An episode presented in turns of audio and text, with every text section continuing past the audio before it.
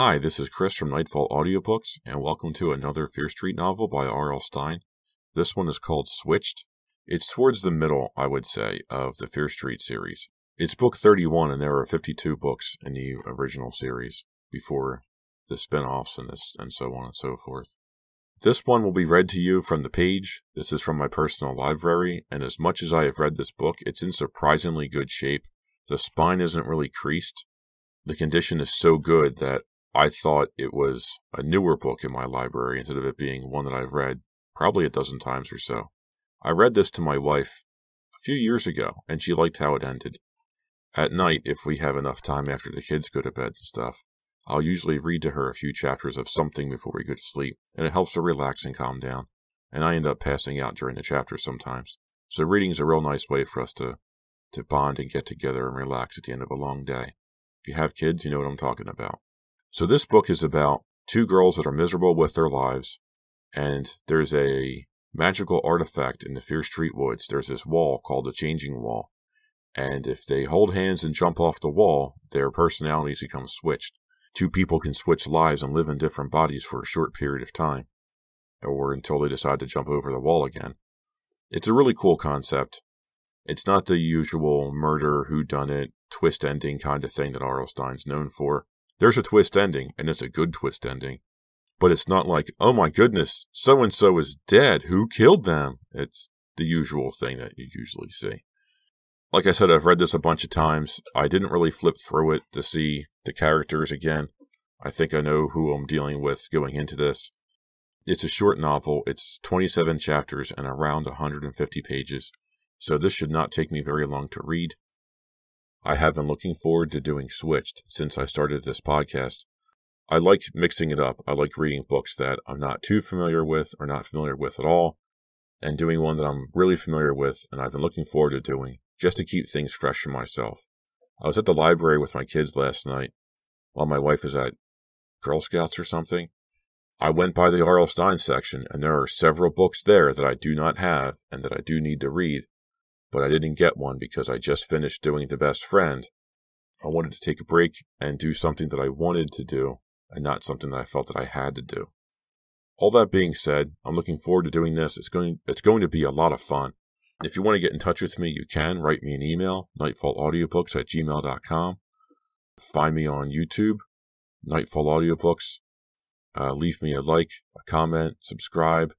Tell your friends, tell your mom, tell whoever you think would like to listen to me read R.L. Stine books. So thank you very much for listening, and I will see you next time. Welcome to a Nightfall Audiobooks production of Switched by R.L. Stine, a Fear Street novel, Book 31. Part 1 Chapter 1 My name is Nicole Darwin, and I'm a loser. At least, that's the way I feel these days. Even the beautiful spring weather we've been having, the red and yellow tulips bobbing in the soft warm breezes, the fresh smell of newly cut grass, can't cheer me up. My life is the pits. I tore a fingernail while getting dressed for school this morning and burst into tears. That's how messed up I am. My fingernails are long and perfect, Sometimes I polish them rose red, sometimes a lilac purple. Some of the girls tease me about them, but I think they're pretty. I don't know, I just like the way they look. I think I'm pretty good looking. I'm not a knockout beauty or anything, but I'm okay. I have straight dark brown hair, which I wear long, swept back over my shoulders, and I have really good skin, very creamy and pale. Everyone tells me my eyes are my best feature. They're very light brown and very expressive. My boyfriend David says my eyes are mysterious. He says he can stare right into them and not have a single clue about what I'm thinking. David is right about that. He usually doesn't have a clue about what I'm thinking. He's a nice guy, but he mostly thinks about himself. Besides, how could he know what I'm thinking? I always have such weird thoughts. I wonder if everyone has weird thoughts like me.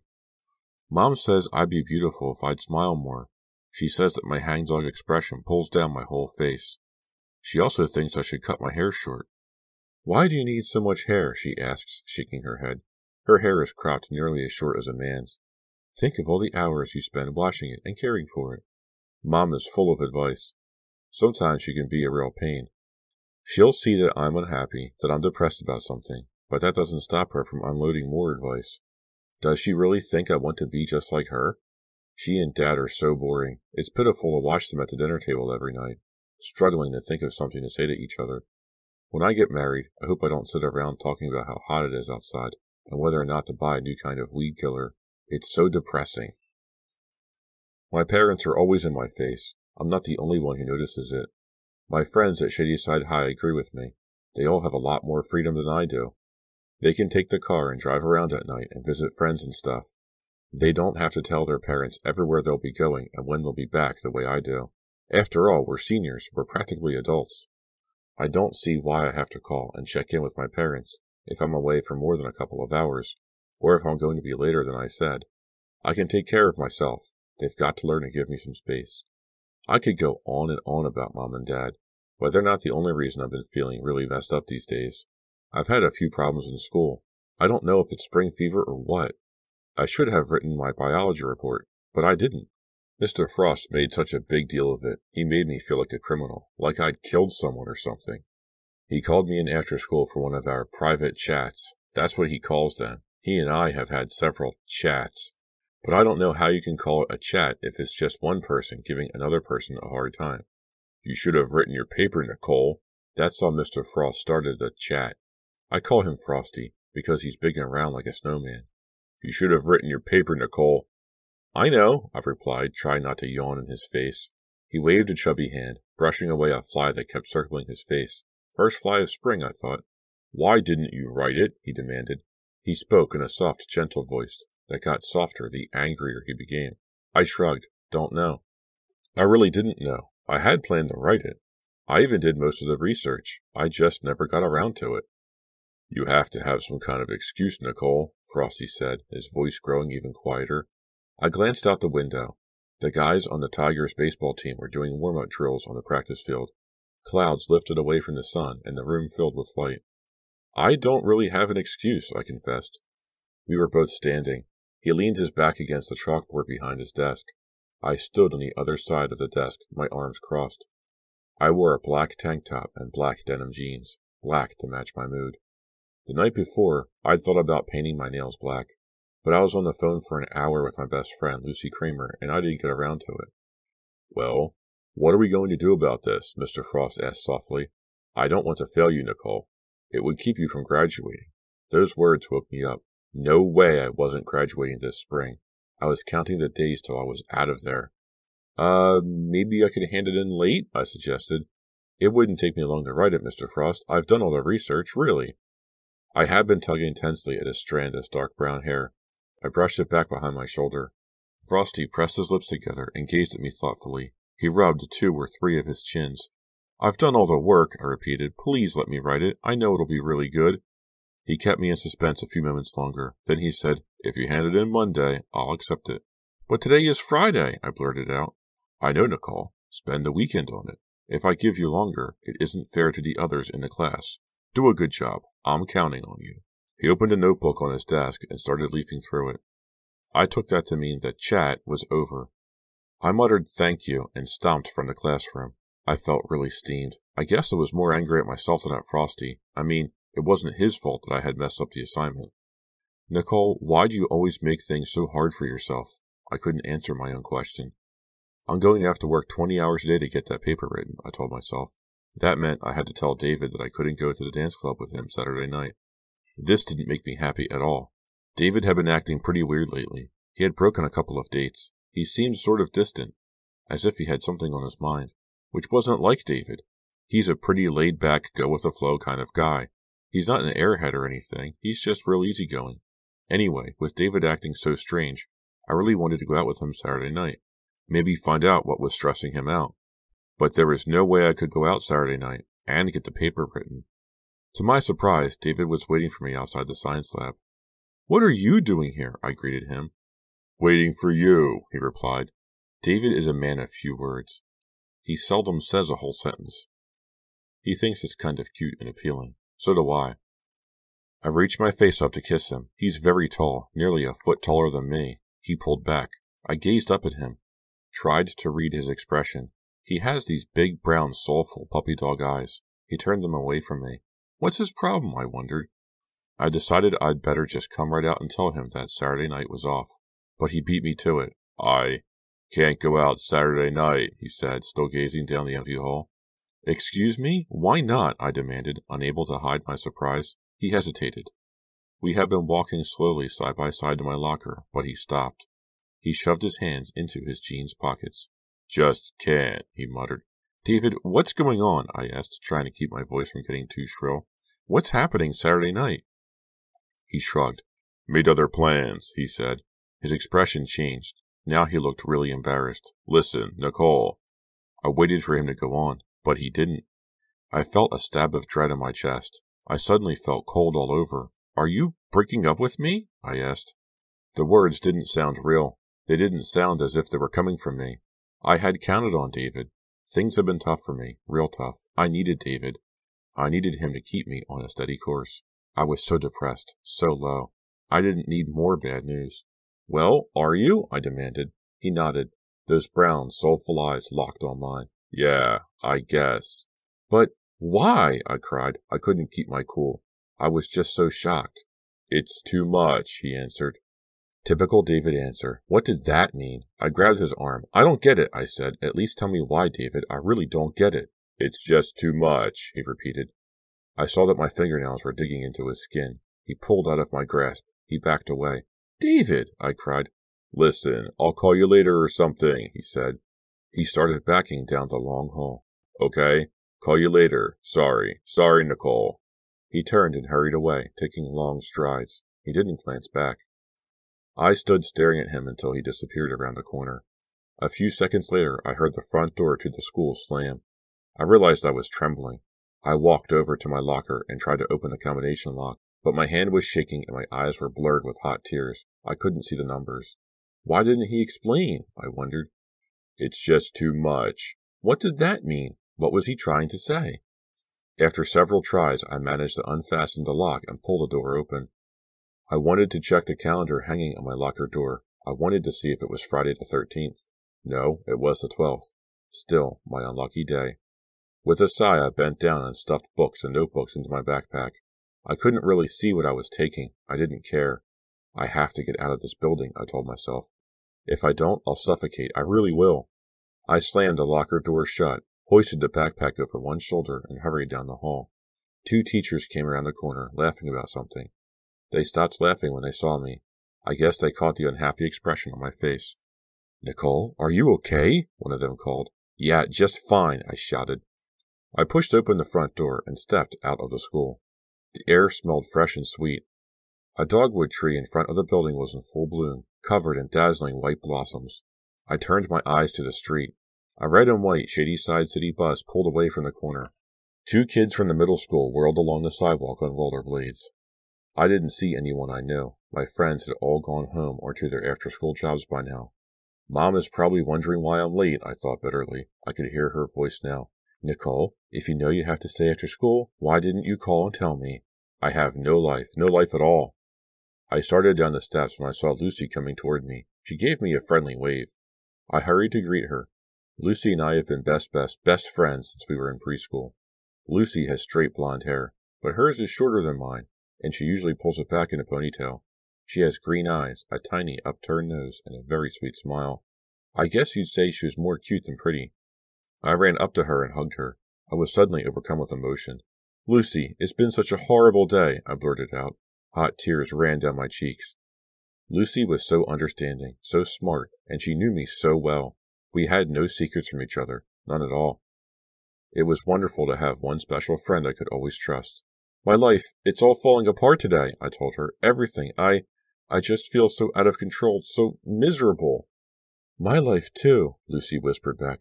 Such a bad time. Me too, Nicole. Me too. I let go of her and took a step back. I wiped the tears from my cheeks with both hands and stared at her in surprise. You too? I choked out. You're having a bad time too? She nodded. Then her eyes flashed like green fire. But I have an idea, she whispered. I know what we can do. An idea? I repeated, staring back at her. Lucy, what kind of idea? Her eyes lit up again. Her face glowed with excitement. Let's switch bodies, she said. Chapter 2 I followed Lucy to Fear Street. I felt a tingling excitement as we walked. I felt charged, as if an electrical current circled my body. Was she serious? Did she mean it? Were we really going to switch bodies? The ground grew dark, then light again as clouds rolled rapidly over the sky, blocking the sunlight, then allowing it to beam down again. The changing light gave everything an unreal feeling. I told Lucy about my day, about my unhappiness, about David and Mr. Frost and the science report, about my parents smothering me, not letting me breathe. She nodded, understanding. She didn't need to reply. She wore a short black skirt over pale yellow tights. Her yellow sleeveless t-shirt revealed her slender, winter-pale arms. Our shoes crackled over dry, dead leaves from the winter. The sun faded and the old trees over Fear Street darkened. Then they flared brightly again, like someone turning the brightness control on the TV. I shuddered as we stopped to stare up at the old Simon Fear mansion. I'd heard so many creepy stories about the burned out old house, about this street. Why don't they just tear it down? Lucy demanded, squinting through the now bright sunlight. It's such an eyesore. Maybe they're afraid to, I replied in a hushed voice. I gazed across the street at the old cemetery with its ancient, crooked gravestones jutting up from the ground like broken teeth. Beyond the cemetery stretched the Fear Street woods. Ancient maple and birch trees, unfurling their fresh spring leaves, reached over the street, tangling together like dozens of arms.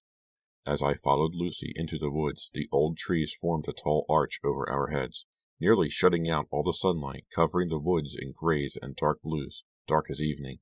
Where are we going? I asked breathlessly. Lucy seemed to know the way. She kicked brambles away, leaning forward as she walked, following an invisible path. Lucy, wait up! I called, stepping around a deep, marshy puddle. Hey, Lucy, wait! I caught up with her near a fallen, moss covered tree. She stared down, and I followed her gaze. Thousands of tiny white insects swarmed over the green moss. Yuck, I murmured. How gross. Lucy nodded. She wiped her forehead with the back of her hand. It wasn't a really hot day, but we were both perspiring. Where are we going? I repeated my question. Lucy pointed past a fallen tree. It's right up there, I think. What is? I demanded. Why are you being so mysterious? She grinned at me. It's a mysterious place. She took my hand. My hand was cold. Hers felt hot and damp. Stop asking so many questions, she scolded. Follow me. She tugged me over the moss covered tree. I imagined the thousands of white insects crawling over me. The thought made me shudder. Are we really going to do it? I asked her. Are we really going to switch bodies? She narrowed her eyes at me, with that cute button nose and her delicate features. She looked twelve instead of seventeen. You want to do it, don't you? she asked softly. I nodded, thinking about my parents, my schoolwork, about David, about my messed up life. Yes, I wanted to get away, get away from myself. I wanted to get as far away from myself as I could. Yes, yes, yes. I wanted to trade places with Lucy. I wanted to trade lives, for a while anyway. Lucy didn't have an easy life. Her parents battled like wild animals in a zoo. They were so wrapped up in their own problems they hardly paid any attention to Lucy. But I would like that, I decided. I like that a lot. Yes, yes, let's trade, I thought. Lucy didn't have it easy, but her life was better than mine. And she had Kent. Kent Borden was such a great guy, so smart, so funny, even though Lucy was my best friend, I'd often wondered what it would be like to go out with Kent, Kent instead of David. Now I'll find out, I thought. Lucy and I will switch bodies, and I'll find out what it's like to be with Kent. Such sick, strange thoughts. The light became grayer, the air heavier as we moved deeper into the woods. Our shoes crunched over the blanket of dead leaves that cover the ground. I think it's right up there, Lucy said, stopping to pull a white burr from her hair. Ouch, it's prickly. She tossed it to the ground. A bird uttered a long, loud cry somewhere above our heads.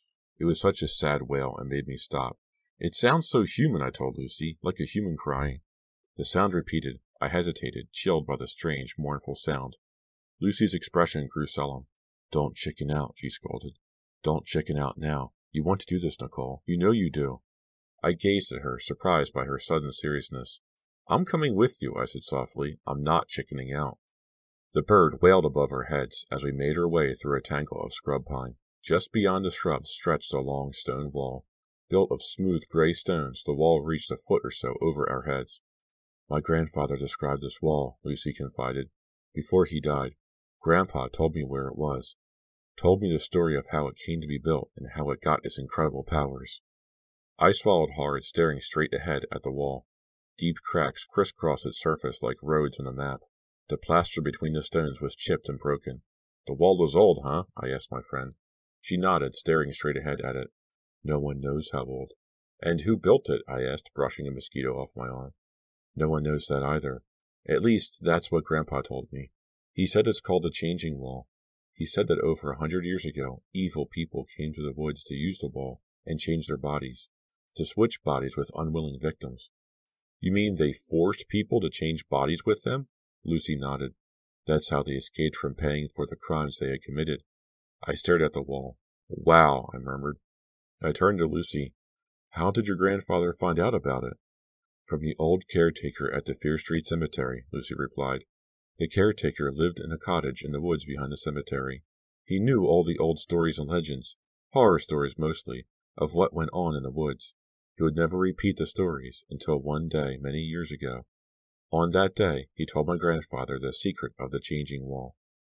Lucy ran her hand gingerly over a smooth gray stone on the wall. As she touched it, the sky grew even darker. A deep gray settled around us. It seemed as if her touching the wall had made the world grow darker. But of course that was only my twisted imagination. I reached up my hand to touch the wall, but slowly drew it back. Lucy snickered. It's only stones and plaster, Nicole. It won't bite you. how does it work? I stammered. My chest suddenly felt fluttery. I realized I was very frightened. Grandpa explained it all. It's really so simple, Lucy replied. We climb up on the wall. We hold hands. We jump off, down to the other side. And when we land on the other side of the wall, when we land, we're switched, I interrupted. Lucy nodded. When we land, we will be switched. Your mind will be in my body, and my mind will be in your body. When people look at me, I'll look like you, and everyone will think I'm you. I stared at her, letting her words sink in. Then I raised my eyes to the wall, so gray and solemn, its dark shadow slanting over us. You really want to do this? I asked Lucy. Come on, we have to try it, she replied. She took my hand again. This time, both of our hands were cold and clammy. She squeezed my hand. It's so simple, Nicole. A simple jump. We have to try it. We really have to. She raised her hands toward the top of the wall. Give me a boost, she instructed. I helped hoist her onto the top. It took her a short while to gain her balance. It's kind of bumpy up here, she warned, lowering herself onto her knees. The wall is so narrow and cracked. Be careful, Nicole. Be careful not to fall off. She reached down both hands to help pull me to the top. I hesitated. Behind us, I heard the mournful wail of the bird high in the trees. Was it a warning sound? Was the bird warning me away? What kind of a bird sounds so much like a girl crying so bitterly? I wondered. Come on, Nicole, Lucy urged, shaking her hands impatiently. Hurry, it's hard to balance up here, and the stones are cutting my knees. I ignored the wails of the bird and grabbed Lucy's hands. She tugged me to the top. I scraped my left knee on the side, but I managed to scramble up beside my friend. On our knees, we rested a few minutes, catching our breath. Then we both slowly, carefully climbed to our feet and turned to face the other side. I don't know why, but I expected to see something different on the other side of the wall. Different trees, different sky, a house or something. Some sign that everything on the other side was changed. But the clearing on the other side was surrounded by the same tangled, shadowy woods. My knees began to tremble as I took Lucy's hand. Can I do this? I asked myself. Can I really do this? A simple jump, I reminded myself. That's all there is to it. A simple jump. And my life will be changed. Lucy and I glanced at each other. I could see my fear reflected in her dark green eyes. I was sure she could see her fear reflected in mine.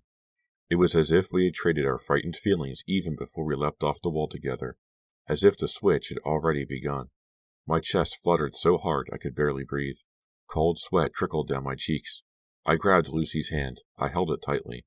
I lowered my eyes to the ground. Ready? Lucy asked softly. Ready, I replied without hesitation. I squeezed her hand, I took a deep breath, and we both jumped.